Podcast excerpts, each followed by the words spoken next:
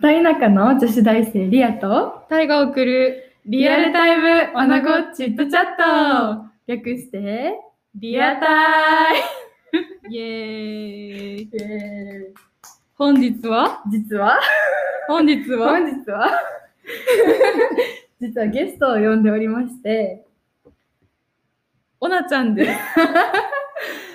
はいじゃあおなちゃんから自己紹介お願いいたします。はい、おなちゃんです。えーっと、えっと、お二人とは、まあ、友達をややらせてもらってまして、恐縮です。えーっと、まあ、お二人と同じような感じで、まあ、去年は1年休学をして、うん。で、今年から、えっと、大学に戻っております。うん。で、まあ、これから話していくうん内容にも多分関わってくるので、うんちょっと先に言うと、まあ、自分はゲイで、うんえっ、と、でも、あの、男だと思っているゲイなるほどですかね。うんはい。です。おなちゃんです。おなちゃんですはい、よろしくお願いしまお願いしますす。はい。おなちゃんの由来はですねリアルタイムおなごチットチチットチャ噛むッなや。ゲストなのにちょっと突っ込んじゃった。すいません。ト チットチャットのおなごから取っておなちゃんだよね。はい、おなちゃんです。リアとタイとオナで今日はお届けしていきます。すはい、はい。ということで本日のテーマ3人で話すテーマはズバリこれ言っていいのかな？ちょめちょめ。ちょめちょめですちょめちょめ。ちょめちょめ。はい。そうね。言っていいかわかんない。うん。言っていいのかもしれないけど。アルファベット3文字だね。そうだね。ね。うん。はい。あのカタカナだと4文字ですね。そうだね。厳密に言えばそうですね。はい。ちょめちょめ。そう、まあ、3人でねここ1週間ちょっとよく話してる内容で、うん。なんだろう。いろんな視点から見てみるとねうんなんか考えられることだなって、うん。なんかただのちょっとね嫌な恥ずかしいみたいな話 ではないな、みたいな。そ22歳23歳が経験するその若さうん。ゆえのちょめちょめだったりとか、うん。これから見ていく世界とか、うん。ちょっと真剣にね笑いながらも話していけたらと思ってます。うん。ちょめちょめイコール愛なのかとかね。うん、そうだね。なんでそのちょめちょめについて3人で話そうってなったんだっけ？まあ、なんか、あれだね。イベントがあって、あ別にちょめちょめのイベントではなくて、ね。なんか、結構いろんなことにオープンなイベントにね。参加させてもらって、うんで、その、全然行きの車で、なんか、楽しみだね、みたいな。で、なんかそういえば、このイベントって結構ちょめちょめにオープンだよね、みたいな。そこから、あの、一人一人、なんだろう、真面目なうん自分が思うちょめちょめについて、うんこう、喋るきっかけになって、そこからいろいろ考えさせられてそうだね。いますね。そうね。はい車の中に5人いたけどみんな違ったよね。考え方違ったね。うん似てるところもあれば、全然違ったりするところもあったし。うん。ね。なんか、ね。ちっちゃい時はさ、もうそれは、もう結婚した人たちだけができるもうんの、するものっていうふうに思ってたけど、しそのちょめちょめについて知ってからね、うんうん思ってたけど、でもなんかだんだん変わってくるじゃん、その考え方も。で、周りの人たちもさ、そのちょめちょめに対する考え方って全然違ってさ、絶対に恋人届けするものって考える人もいれば、なんか本当にスポーツみたいに考えてる人もいるし、本当にいろいろうん。な人がいるから、今日はとりあえずそれぞれ3人、とりあえず今日いる3人の、あなたにとってのちょめちょめが何ですかっていううん。まずそこところからうん。始めていきたいかなっていう感じで、うん。どっちがいいかな？先に、おなちゃんに言ってもらうのと、先に私らが言うのと、どっちがいいかな？じゃあつながりで私たちからまず言ってがいいかな？うん。タイからお願いしていいですか？そうだね。なんか、おなちゃんのお家に遊びに行った時に、おなちゃんのうん。ね知人というか、が、その、まあ、まだ私たちよりも年が若いっていうのもあるんだけど、うんちょめちょめが神聖なものって言ってて、うんおおみたいな感じになったんだけど、確かに私もそれそうだと思うのね。う。うんんで、2人にはもう話したんだけど、その人間の欲求としての自分がやりたいちょめちょめと、うんあと好きな人とやりたい神聖なちょめちょめの2種類があると思っていて、うんだから今の自分はどっちかっていうわけではないんだよね。なんか気になる人もいるし、その人とはすごく時間をかけてそういうことに至ったらいいなって、うんそのお互いのコミュニケーションをとって、愛情とかを確認した上でそれがあったらとても嬉しいと思う。うんと同時にイベントとかフェスティバルとか行って、そういうことがあっても私は全然いいと思ってる。うんうん。から一個ではないかなって思うかな。うんうんリアは。近いっちゃ近いんだけど、でも私はどっちかっていうと、愛情のあるちょめちょめの方に重きを置いてて、で、なんかその、なんていうの、消費の意味でのちょめちょめは、私自分があまり別に抵抗はないし、そういうことあってもいいなって思うんだけど、自分自身があまりそれでその欲求を満たされたっていう感覚を得たことがないの。うんだから、なんか、やっぱ愛情がある方がいいんだなっていうふうに考えてるから、そっちの方が大きいかも、存在としては。うん。ううんん確かに自分からこうアプリとかさうん。なんか出会いの場に行ってそれをやりたいからって探す時のちょめちょめと、相手が求めてきて別に悪い気もしないからやるちょめちょめじゃまた違うよね、うん。同じ状態でも、うん。でも少なくとも、そうだね。いろんな考え方あるけど、そこかな、私は。うん、愛情ちょめちょめ。愛情ちょめちょめ。愛情ちょめちょめ。大事ですね。スポーツにはまだ考えられないかな。うん。うん。うんどうですか？ほなちゃんは？めっちゃうなずいてるおなちゃんおなちゃん。は、うん。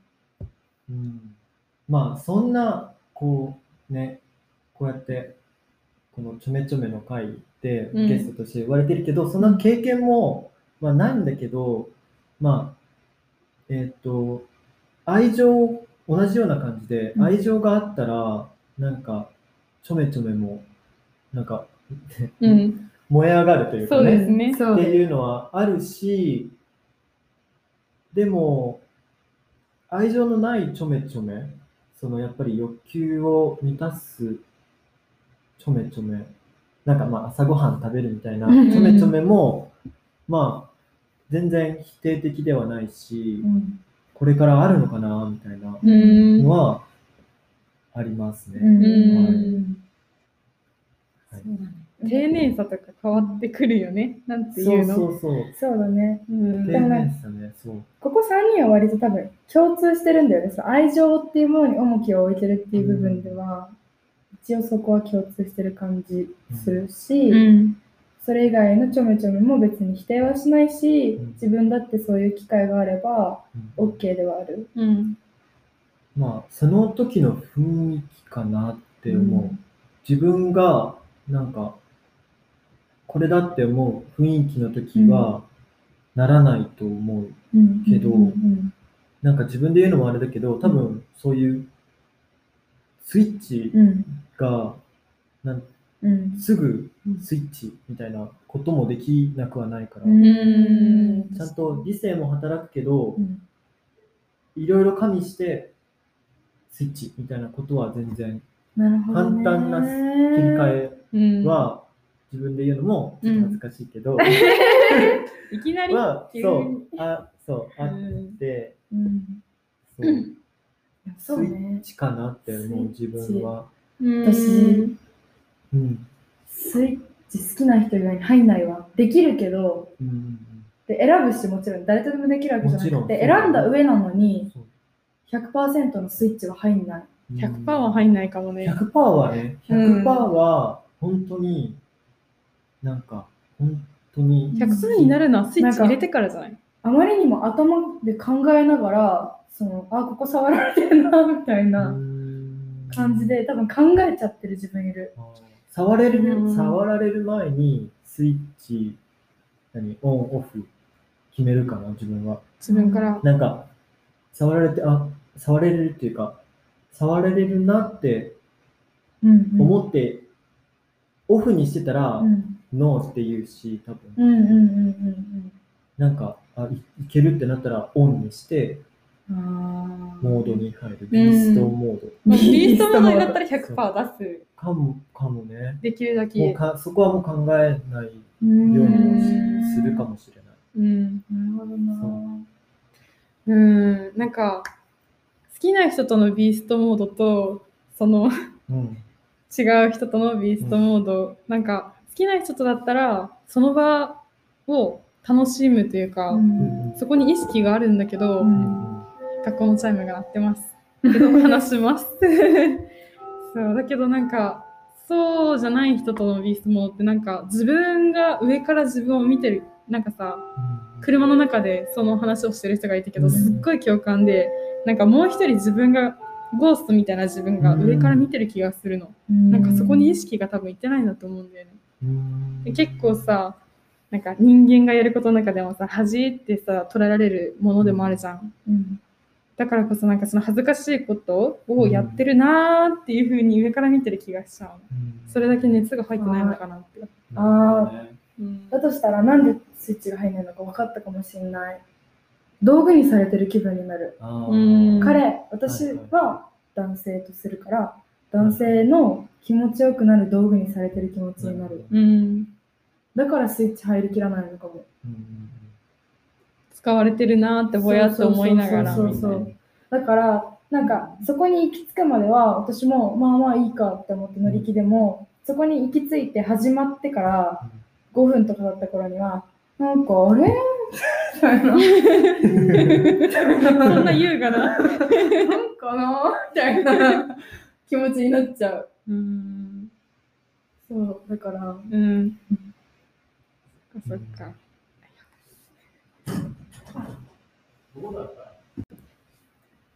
だから、まあ、結果として愛情に重きを置いてるのかもしれない。愛情のあるちょめちょめに。う。うんって思った。うん。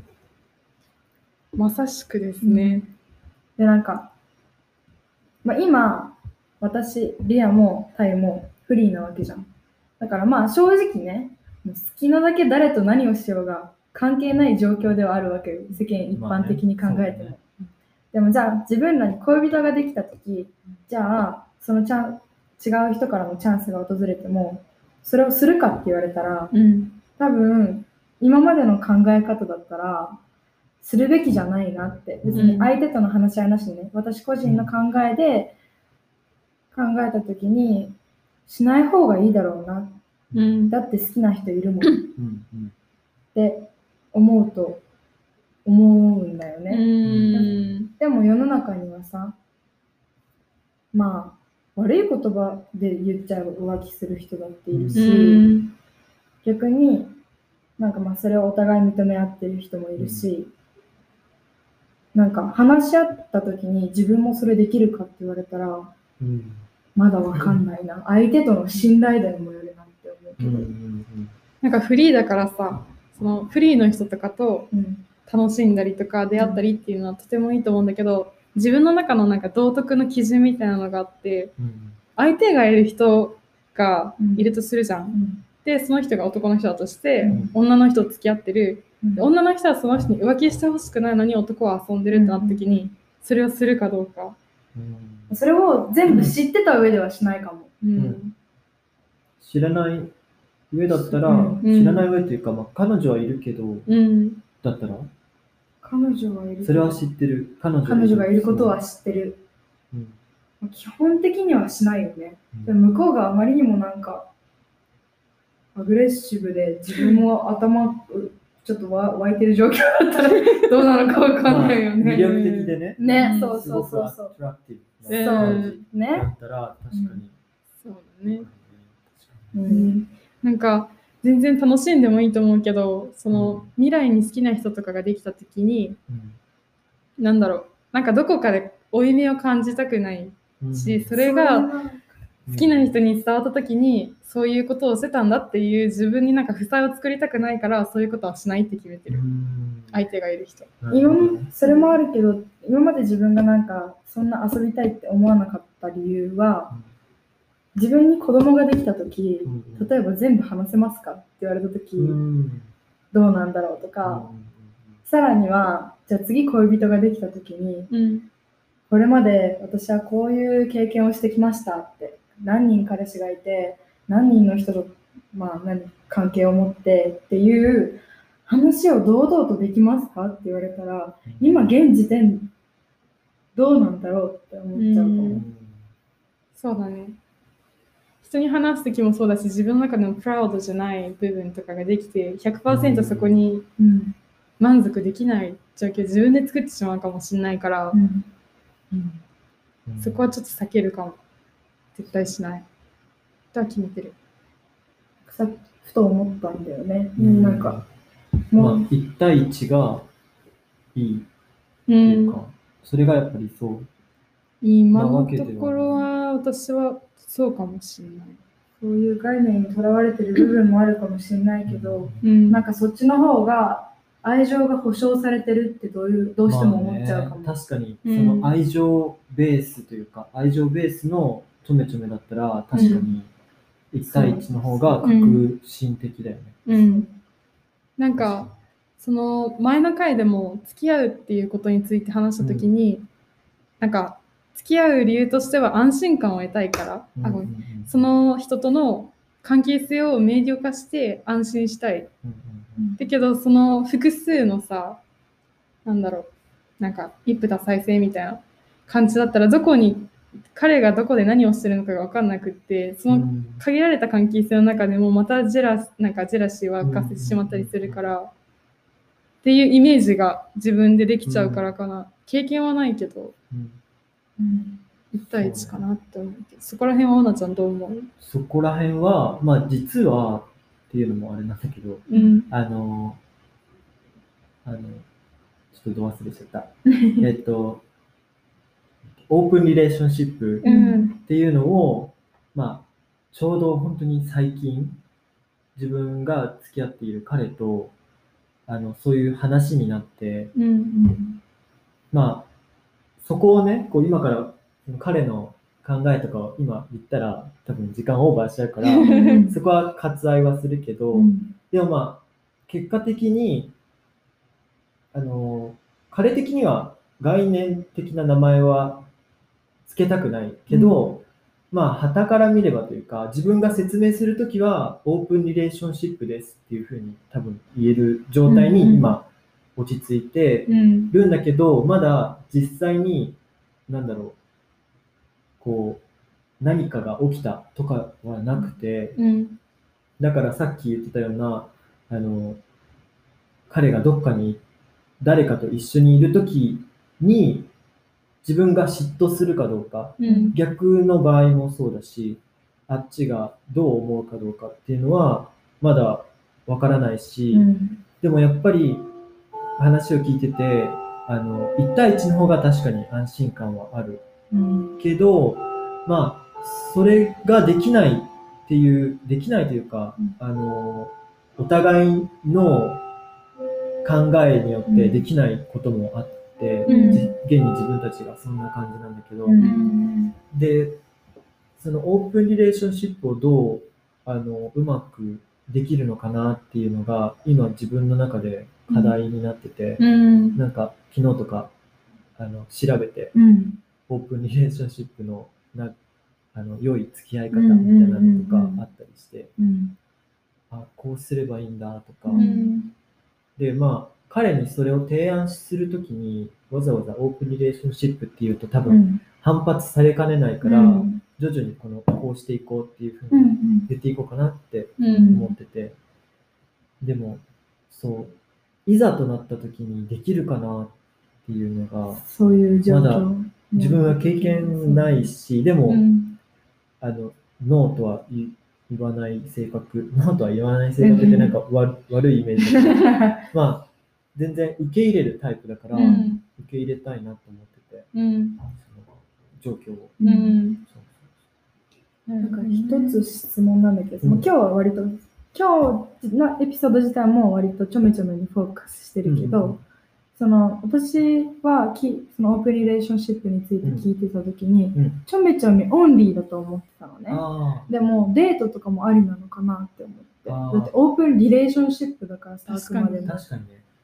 そこも、まあ、軽く彼とは話になって、もし、あの、大学で歩い一緒に歩いてるの見たらどう？ってあ振ってみたら、自分は、ぼ自分が見たら声をかけに行くかもしれないって言ったら、なんか、それはちょっとやめてよって言われて、あ。そのその人との、その後が、ふなんか、その、自分が消えた時の、あの、会話に困るみたいな。確かにね。相手も、そっとしておいてほしいけど、じゃあ自分の、自分が誰かと歩いてたらって言ったら、なんかそっとしておくかなって言われつつ、うん。ちょっと嫉妬しちゃうかもしれないって言われて、うん。なんか今までこう揺らがなかった、そういうことをあまり表してこなかった人だったら、うんうん。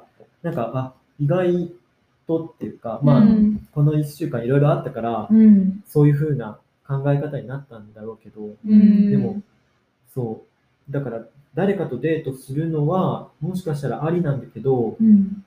やっぱ見せない、見せたくないうん。のかなって思う。自分はそこもオープンにしたいなと思ってて、うんなるほどね。もし、まあじゃあ声かけないとして、なんか誰かと一緒にいる、その誰かがそのデートしてる人だったっていうのが分かってれば声かけないし、そう今日はこの人とここに行ってくれるとか。そうそうそうで、自分もなんか心配にならずに、なんか連絡遅いなとか、うん余計ななんかモヤモヤが出ないように、うん。自分の中でなんか違うことをするし、う。うんん。うん。そうだねそ。の日のタスクを終え終えるとか、うん。そうかなって。うん。オープンリレーションシップってなんか私の古来のイメージではそのカップルがいてうんそのカップルが性のこととかでうんなんか他者に力じゃないけどうんうん。外にちょっとこう意識を向けるっていう風に考えてたから、そのオープンリレーションシップのリレーションシップがうんうん。外に行った時にその人とデートできるっていうのは考えたことなかった。あー。新しい私にとって。なんかそういえばウィル・スミス夫妻があって、なんか思い出したんだよね。だって彼氏いたし、彼氏ってことはさ、奥さん側がね、うん。彼氏いたし、ってことはデートもきっとしてるだろうし、うん一緒に食事したりとか、うん。ちょめちょめもしたりとか、全部普通に、いわゆるカップルがしてることを全部してるんだろうなって思って、うそういえばって、ちょめちょめにフォーカスしてたけどって思って。いろん。なまあでも多分自分たちの場合は、まあ、メインの目的という、も目的というか、うん。その、するってなった理由としては、まあ、ちょめちょめがうん。多分一番大きい比重で、うん。あ、その彼の方はそういうデートとか、何？二人目の、なん彼氏か彼氏みたいな感覚ではないなるほど。とは思うけど、うんまあうん今からどうなるかわかんないけど、うんまあそんな感じのスタンスだから、んデート、そこまで深くは考えなかったかな、うん自分もデートにつういては。ん。なんかあごめんうん。プラトニックな恋愛をしていてその人のことが体抜きでもとっても好きだった時に、でもなん何らかの事情でできない。うん。時にそのオープンリレーションシップっていう概念でさ、外の人とうん。やってそこで満たされてこっちは心つながれてるっていうのもとてもありなうん方法だなって。お互いにちゃんと確かめ合えてたらめちゃめちゃいい関係だようね。ん。そうだね。うん。なんか、でもさ、また戻るんだけどさ、オープンリレーションシップっていうのをちゃんとお互いに認識せずに、彼氏いるけどセフレもいるみたいな人もいるじゃん。うん確かに。なんか、なんでそんなに欲しい遠距離だからなのか、近くにいてもそういう別々に持ってる人もいるし、うんうんなん私もう彼氏と会うので時間いっぱいだから、うんうんなんか想像できない？自分がそういうことしてるの？を。うんそういう友達を持つことを想像できないんだけど、二人はそれについてどう思いますうんか、その感覚はまだわ、まだってなんかこれからするみたいな。ま あでも、わかんどういう気持ちなのかなっていうのはまだわからなくて、うん。うん、すごくコミュニケーション不足だと思う。なんか話しててさ、オープンリレーションシップで、例えばもう本当にさっきオナちゃんが言ったみたいに、うん連絡して、ここ行ってくるねとか言って、安心感のあるそれだったら、うんなんか誰か傷つくことはないけど、嘘をついてとか隠して、話さない上でセフレっていうものを作って、後ろでやってるっていうのはまた行き着くものが違うんじゃないかな。確かうに。ん。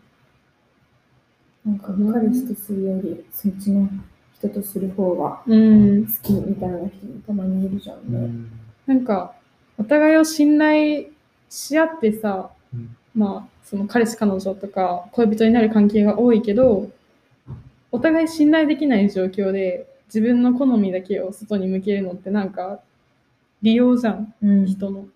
私はないな。うんうんうん。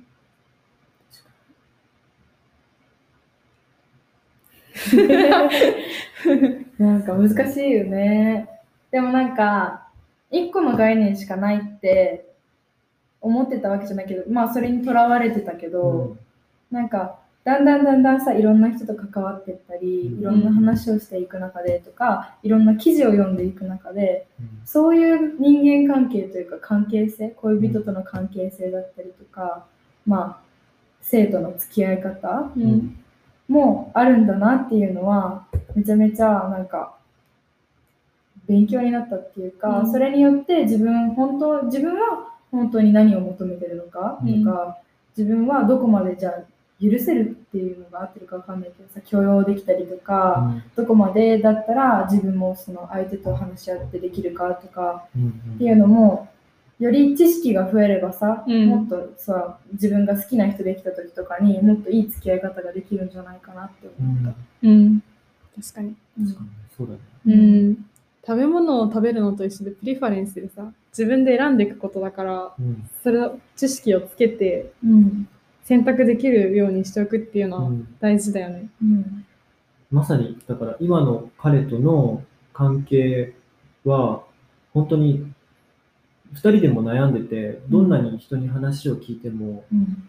なんか納得できる答えをもらえなかったりとかするから、うんなんか自分の感覚としては、そう言って、あの、お付き合いするってことはう、ん。その、お互いの世界を作っていくことすごい壮大だけど、いやでもそう、なんか、うんそういうちょめちょめのことだけじゃなくて、うん。生活のことだったりうん。をお互い仕様にしていくんだなっていうのを改めてうん感それじ、ができてるのは素晴らしいと思う。うん。で、やっぱそう話せないとうん。本当にモヤモヤするし、うん。多分それがこう別れる原因だったりなのかなっていうか、うんなんかそのちょめちょめレスってよく聞くけど、うん。それとかもやっぱりな自分がそれを感じた時ってやっぱりお互いにコミュニケーションできてない、うん。ちょめちょめするから解決するわけではなくて、うん。普通に話としてのコミュニケーションでも、そのちょめちょめレスのことについて自分でもまた咀嚼ができるし。じゃあどうしようかっていう、うん。そこでなんかじゃあちょめちょめしようかっていうことにもなるかもしれないし、そう。なんかコミュニケーション不足、うん。なんかその話し合いができてないからかなみたいな。自分の周りの人に相談するのももちろん大事だけどさ、うん。でもそのちゃんと相手と話し合いができないと周りにばっかり影響されちゃうし、うん。あじゃあこれって良くないのかなとか相手は僕、うん。私のこととか僕のこととか好きなこと好きじゃないのかなとかうん。考えすぎちゃう部分があるじゃん、うん。でも相手とちゃんと話し合ってそれが相手と自分が納得いけばさうん。周りが言った意見も一応参考にはしながら、うん結果私たち2人はこういうふうに考えました、うんでこういうふうに話し合いしてますっていうのをさらにさ周りに話していくことによってその周りの人たちも理解をしてくれるようになるじゃん、うん。なんかそれはいいなって思って、うん。2人だけの世界をちゃんと作るのも大事だけどうん。私たちの世界はこういう世界なんですよっていうのを見せていくのも大事だなって思った、見せないとね、うん。逆にだから、あの、オープンリレーションシップの場合、うん。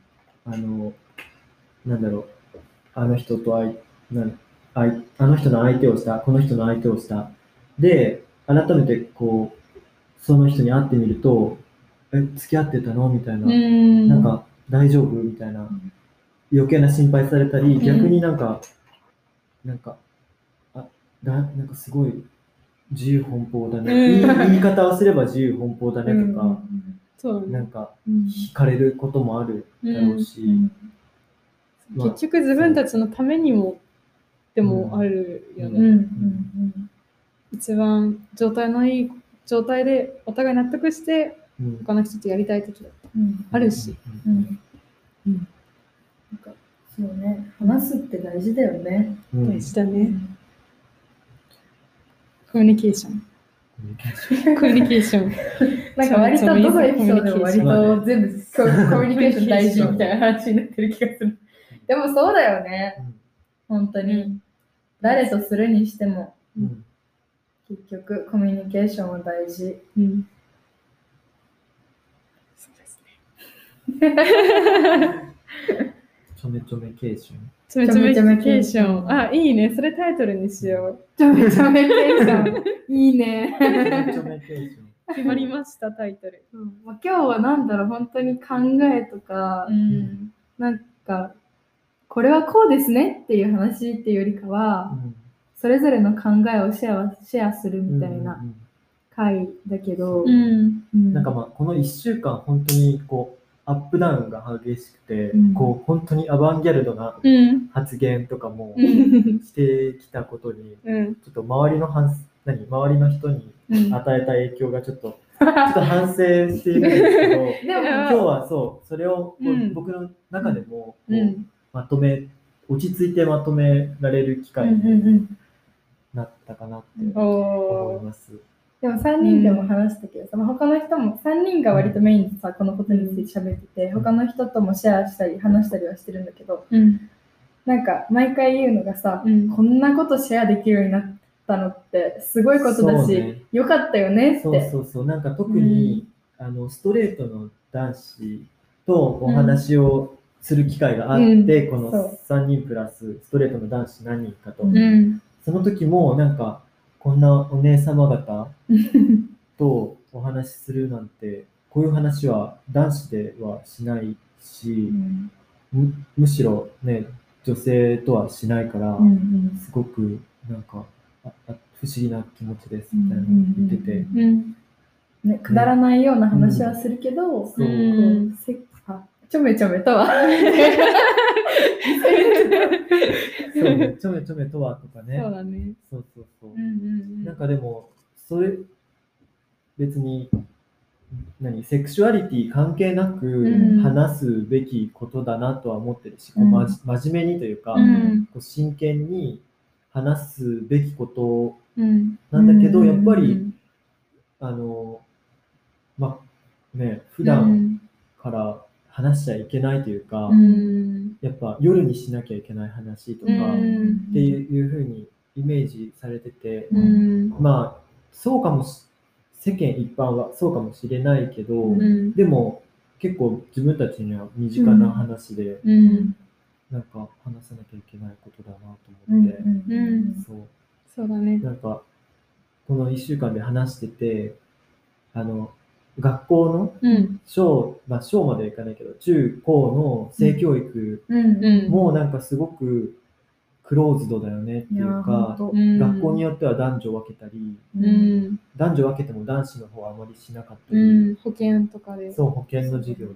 生理についてしっかり知ってる人とか男子であんまりいないもんね。そうそうそう。っうん。ていう話す機会にもなって、うんうん。そうなかなかねいい。本当に教科書本当に写すだけだったもん。うんなんかドリルみたいなのにそうだね確かに。なんかテスト前の1週間だけ教科書をうん写してみたいな時間があったりとあかっ。たねなんかそれによって性教育をすることによって、まあ、正しい何かはないけど、うんうん。安全なちょめちょめがあったりうん。っていうのも知ることができるのに、うんそういうことをちゃんとなんか面と向かってうん。することがないから、うん。なんか先輩からこれこれこれ聞いたんだけど、やったことあるとか、なんかよくわからない都市伝説だったり、うん。悪い情報が、なんかね、拡散されてしまって、なんか、恥ずべきものってカテゴライズしてるからこそ AV とかポルノを見るのもダメとか。だからこそその恥ずべきものをしてやったぜみたいな、まあうん。男の子の印象が結構強かったりもするんだけど、うん。なんかそこでね、うん。その思いやりのあるちょめちょめかどうかもわからないし、うん。そのしてやったぜっていうことでうん。傷ついた女の子、まあうん。逆のパターンもあるかもしれないし、っていうのに意識が向かなくなっちゃうのはやっぱり、あの性あの性教育不足うん。なのかなと思って、うん。特にあのゲイであると、うん。その政府ちょめちょめ、うなん ちょめちょめ。安全なね。安全なちょめちょめっていうのが、やっぱり重要になってくるっていうのは、うん。そうあの特に去年とか、うん。あの自分がこういさせてもらったコミュニティうん。ではそういうお話をたくさん聞いたり、うん。拡散をしたりとかあの政府あ、まあ、安全なちょめちょめについてのね、なんかそういうこともやっぱりね、うん。あの性教育に必要うんうんだなって、改めてこういろんなと人とこうやってうん。オープンに話すことができてうん。感じられました。ね。そう。そうね。それはある。誰だって、だね。だってもう、本当にほぼみんながうん。全員じゃないかもしれないけど、通る道だし、うん。知らないといけないことってたくさんあるし、病気だって自分はならないわけじゃなくて、誰にだってなりうるチャンス、チャンスじゃないね。なりうる、あの、機会がねそう、こと。ことあるから。があるからね。っていうのはめちゃめちゃまあ大学生になってうん。いろんな人と話したりとかうんして、うん。うん知ったよね。それまで正直知らなかったもん。なんかそれが自分の中で一番怖かったかも、うん。大学生になってこそもう一回勉強し直すべきじゃない？うん。それもあるね。うん。そういう機会は必要だなって思う。ん。ちょっと性教育についてもう一本エピソード作れそうだよね。確かに、ね。そこはね、もう一本ぜひお呼びくださう、い。中高生だからこそのなんか噂とかもあるしねなんか、うん。それとかもうちょっと話したいなってううんぜひ。都市伝説と性教育についてうんもう一本取りましょうちょっと今日は結構ね、うんあの、なんて言うんですか？言葉が出てこないです。あの、今までは割と、私らはこう考えてるわ、あははみたいなノリだったけど、今日は割と ディープあ、なね 感じのエピソードになりましたわね。いろいろ考えたうん。うんそうね。ちょっといつもより長めな感じで。うんはい。ではまた、おなちゃんには、もう多分定期的に来ていただくことになると思はい、うんで、ぜひ。お願いいたします。ね。うん。そう。こんな感じでニューゲストでした。うん。おなちゃんでした。おなちゃんでした。それではまた、ぜひ、バイバイ。ありがとうございます。ありがとうございます。インスタもよろぴくね。バイババイバイ